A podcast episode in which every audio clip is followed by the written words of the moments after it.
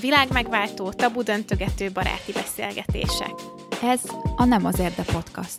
A mikrofonoknál Csorba Eszter és Sólyom Eszter.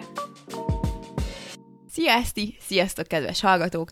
Ez a minizódok hatodik adása már, el sem hiszem, hogy már hatodik hete csináljuk a minizódokat is, és hogyha valaki tényleg nem, nem tudná, hogy mi ez a minizód, akkor nagyon gyorsan hallgassa meg az előző öt minizódot, de azért még tényleg utoljára elmondom, hogy a minizódok mindig uh, nagy epizódok közötti heteken jelennek meg, ugye két hetente hétfőn ezek is, és itt 10-15 percen mesélünk el egymásnak, meg nektek egy új keletű tudományos kutatást. Alig várom a Zahatit. És amúgy, ha valaki aggódik, hogy miről maradt le, hogyha eddig 50, az kb. 50 perc, úgyhogy uh, nyugodtan be lehet e, egy Netflixes, egy jobb Netflixes epizód uh, ideje alatt be lehet pótolni. Az eheti epizód témája azért annyira nem lesz móka és kacagás, úgyhogy ezért előre elnézést kérek, mert a mikroműanyagokról fogunk, vagy én fogok mesélni, úgyhogy hogyha valaki kevésbé depresszív hangulatban van, akkor ezt, ezt az epizódot nem feltétlenül tudom ajánlani, de azért nagyon informatív és fontos meghallgatni, hogyha valaki mégis tovább szeret szeretne menni vele. Disclaimer vége. Az apró műanyag részecskéket mindenhol meg lehet találni a bolygónkon, tehát a legmélyebb helytől, ami a Mariana árok,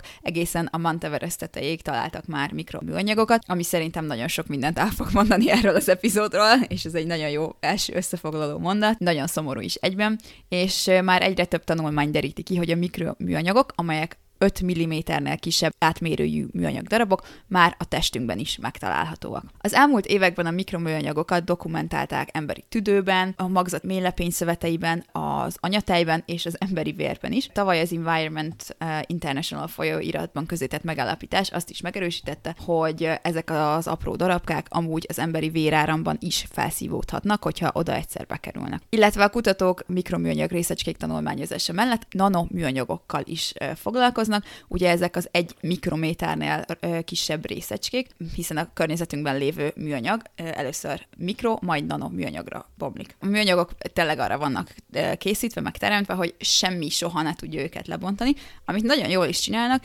és ugye ezek valójában nem tűnnek el, tehát hogyha mondjuk bekerül egy műanyag palack a tengerbe, akkor ez nem tűnik el, csak kisebb, egyre kisebb részecskékre bomlik, amit ugye nehéz majd kiszűrni a későbbiekben, és ez nem csak a tengerekre, hanem bármilyen környezetben ez így így van. Nagyon sok téren támaszkodunk nyilván a műanyagokra, kozmetikumokhoz is, például rúzsokhoz is, vagy szájfényhez, meg ilyen szempúderekhez is hozzáadják a műanyagokat, azért, hogy javítsák a tapintását, meg annak a felületét. A testápolókban megtalálható arcradírokban, fogkrémben, tusfürdőkben, tisztító és hámlasztó ilyen kenceficékben, mondjuk kozmetikumok terén, amikor ezek lemosásra kerülnek, akkor ugye bekerülnek a szennyvízrendszerbe, és ezek kikerülhetnek a szennyvíztisztító telepekre, amelyet amúgy sokszor mezőgazdasági területek trágyázására használnak nyilván valamennyi tisztítás után, de hogy akár, hogyha úgy tisztítják meg, akkor ez vissza is kerülhet a, a tisztított ivóvízünkbe. Máshogy is bekerülhet valójában a szervezetünkben, például a levegőben is megtalálható ugye az autók kerekei, ahogy mozog mozognak, meg a súrlódás hatására,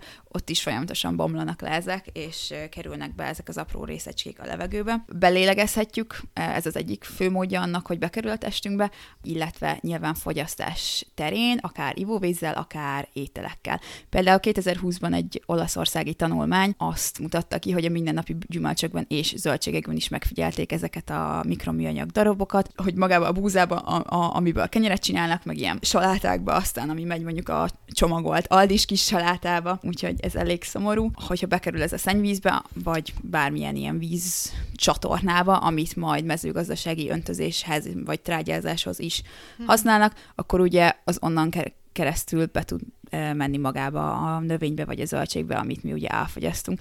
Ugyanígy mondjuk, hogyha csomó olyan tanulmány is van, hogy mondjuk, hogyha valaki halat eszik, tengeri halat, abban is található mikroműanyag. Ami nagyon érdekes volt, vagy hát inkább szomorú, mint érdekes, hogy a csecsemők különös, különösen nagy ex- expozíciónak vannak kitéve. Ilyen téren egy hat csecsemős tíz felnőtt bevonásával végzett tanulmány kimutatta, hogy a csecsemők székletében több mikroműanyag részecske volt, mint a felnőttekében. Kutatások szerint ezek a részecskék mélepényen keresztül bejuthatnak a magzatba, és ugye anyatejjel is lenyelhetik a részecskéket. Illetve ugye a műanyag cumis üvegek meg ezek a kis játékok, amiket rákcsálnak, tudod, amikor fogadzik egy baba, és odaadnak, hogy rákcsáljon, nyilván az is műanyag, tehát azáltal is ugye, expozíciónak van kitéve a, a potenciális egészségügyi kockázatáról még azért olyan sokat nem tudunk, mert az utóbbi két-három évben kezdtünk el ezzel igazán foglalkozni. Tehát, hogy konkrétumot nem tudunk mondani, meg nyilván attól függ, tehát ez egy nagyon individuális dolog, hogy hol élsz, mennyi mikroműanyagnak vagy ö, kitéve. Egerekben végzett vizsgálatok azt mutatták, hogy nyilván ezek a mikroműanyag, mikroműanyagok nem jó indulatok a, alapvetően, hogy ezek megzavarhatják nyilván a bél mikrobáját, gyulladáshoz vezethetnek, alacsonyabb sperma minőség betegséghez, ilyen hormonális változásokat is alakíthatnak ki, valamint negatívan befolyásolhatják a tanulást és a memóriát. Bár azt mondjuk nem tudom, hogy arra pontosan, hogy hat a tanulásra és a memóriára, azt nem írta a tanulmány. Lehetnek ennek elég súlyos kör, vagy környezeti meg ugye egészségügyi kockázatai is. Amit tudunk ezen ellen csinálni, hogy nyilván kevesebb műanyagot használunk, kevesebb területen próbáljuk ezeket felhasználni. Természetes anyagokból, például pamutból, uh-huh. vagy mondjuk kenderből megcsinált ruhákat vásárlunk, meg hogy a kozmetikumoknál figyelünk, hogy mennyi műanyagot tesznek ebbe.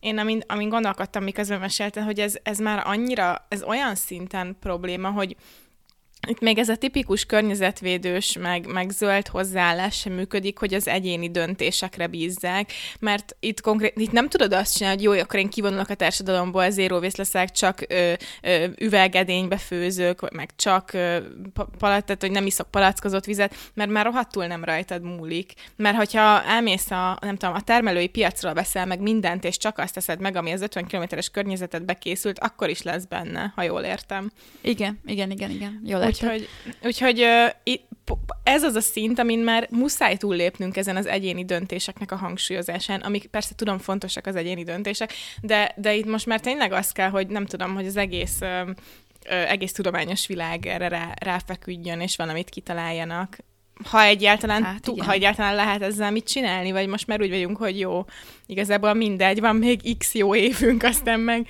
ö, úgy tűnik, hogy ez a szennyezés, ez, ez megoldja magát, mert mindig vicces, amikor ilyen emberi, emberi hibák olyat okoznak, hogy hormonháztartás felborul, vagy sperma minőség gyengül, ez kicsit, mint hogyha így a természet próbálna magát helyreállítani. Hogy igen, igen. akkor nem, nem fogsz többet csinálni, nem, nem fogsz több gyereket csinálni, megoldom. Csökkentem a populációt, aztán Hát igazából az, az a baj, hogyha most megállnánk a műanyag megállítás termeléssel ebben a pillanatban, már akkor is késő lenne, hiszen annyi szemét van, meg annyi műanyag termék van már uh-huh. a mhm. piacon, ruhák, tényleg, tehát hogyha bemész egy, egy, egy vásár, egy mondjuk egy spárba, vagy egy Tesco-ba és körülnézett, minden műanyag csomagolásban van még annak is, aminek tényleg nem kéne. Tehát én láttam már banánt műanyag csomagolásban. Tehát, hogy a természet nem azért tette rá a kis banára a héját, hogy neked aztán azt műanyagba kelljen oh, ezek, ezek a gyümölcsök, ezek különösen viccesek, mert a gyümölcsök, mintha direkt úgy nőttek volna, hogy ilyen előre csomagoltak.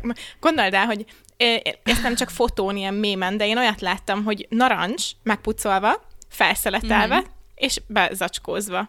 És így, bazeg, úgy gyártotta neked a természet felszeletelve és bezacskózva.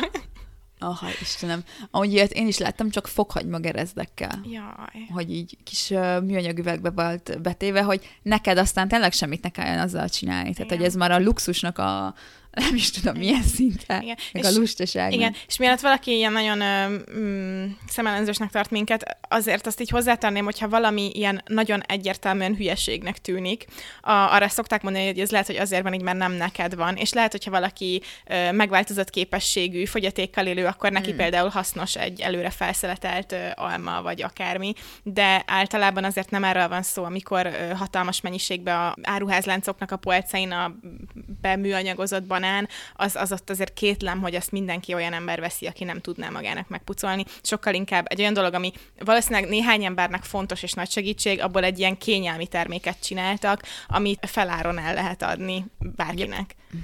Úgyhogy most mondanám, hogy menjünk ki a friss levegőre, és szellőztessük ki a fejünket, de ott is van mikroműanyag, úgyhogy tök mindegy.